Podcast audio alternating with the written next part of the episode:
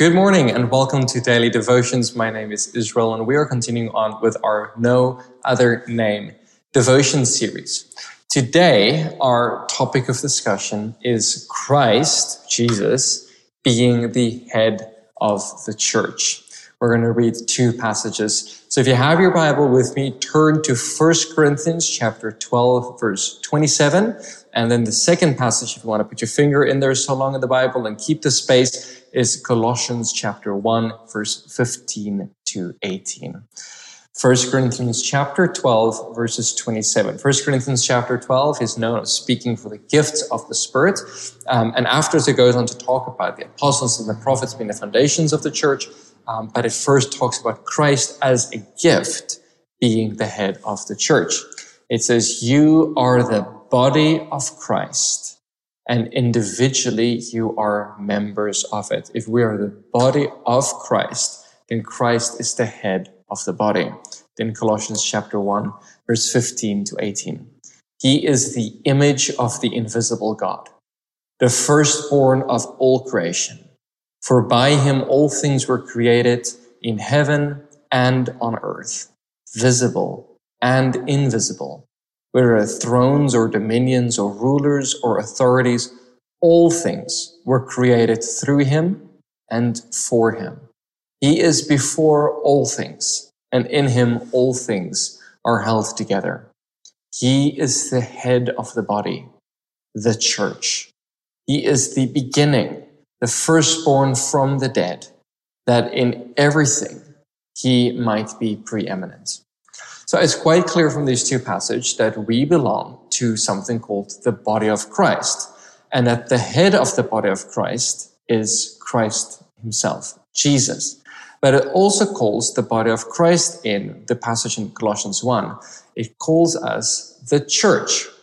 Now, the word church in English in some of the other uh, other languages, like Spanish, you would have more of a word called uh, iglesias, which comes from another Greek word called ecclesia, means the called out ones. But the English word church comes from a Greek word um, or some adjective versions of it, uh, kyriake or kyriakos, uh, which literally just means the Lord's or belonging to the Lord, or sometimes is known as the Lord's Day, also known as Sunday the purpose is that as the church, by the very definition of the word where we get the word from in the English language, it means that we are the Lord's.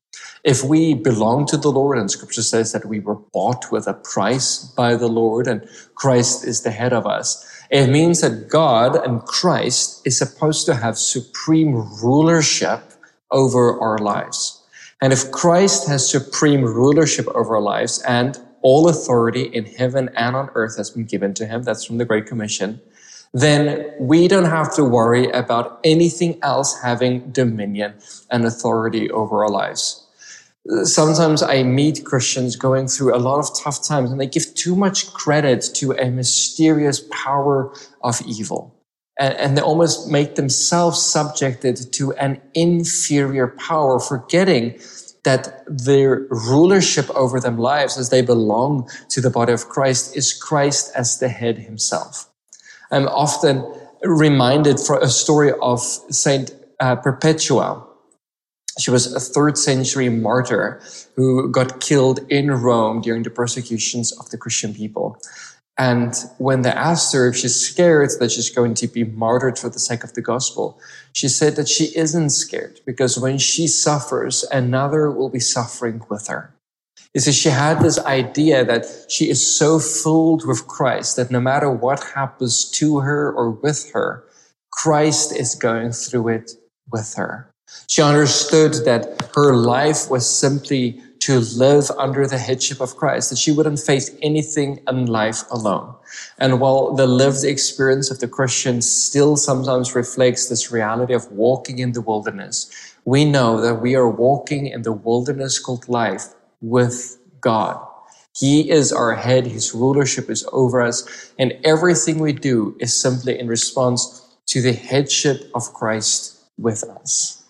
There's a quote that someone in our congregation read during hosting yesterday at church here in Cape Town was a quote from Brother Lawrence, where he speaks about wishing he could forego the benefit of serving the Lord because he wishes he could serve the Lord completely without knowing there is a benefit. And Christ being the head of the church, Christ being the head of his body to which we all belong, means everything we do is unto service to him as our head. In the Gospel of Matthew, chapter 6, verse 33, it says, Seek first the kingdom of God and his righteousness, and all these things will be added unto you. But we don't seek first the kingdom of God and his righteousness because things are going to get added unto us. We seek first the kingdom of God and his righteousness because he's worth seeking. Christ is worth it. He is the head of the church. He's bought us with a price. And sure, it's wonderful that there's all of these promises that all these things will be added unto you, everything you could need, even pressed down, shaken together, running over if we would do and follow these principles we don't do them for the sake of reward. We do them because Christ is the head over all of us. And so whatever it is that you are going through and experiencing this week, just keep an awareness. I want to encourage you, keep an awareness that Christ is the head of the church.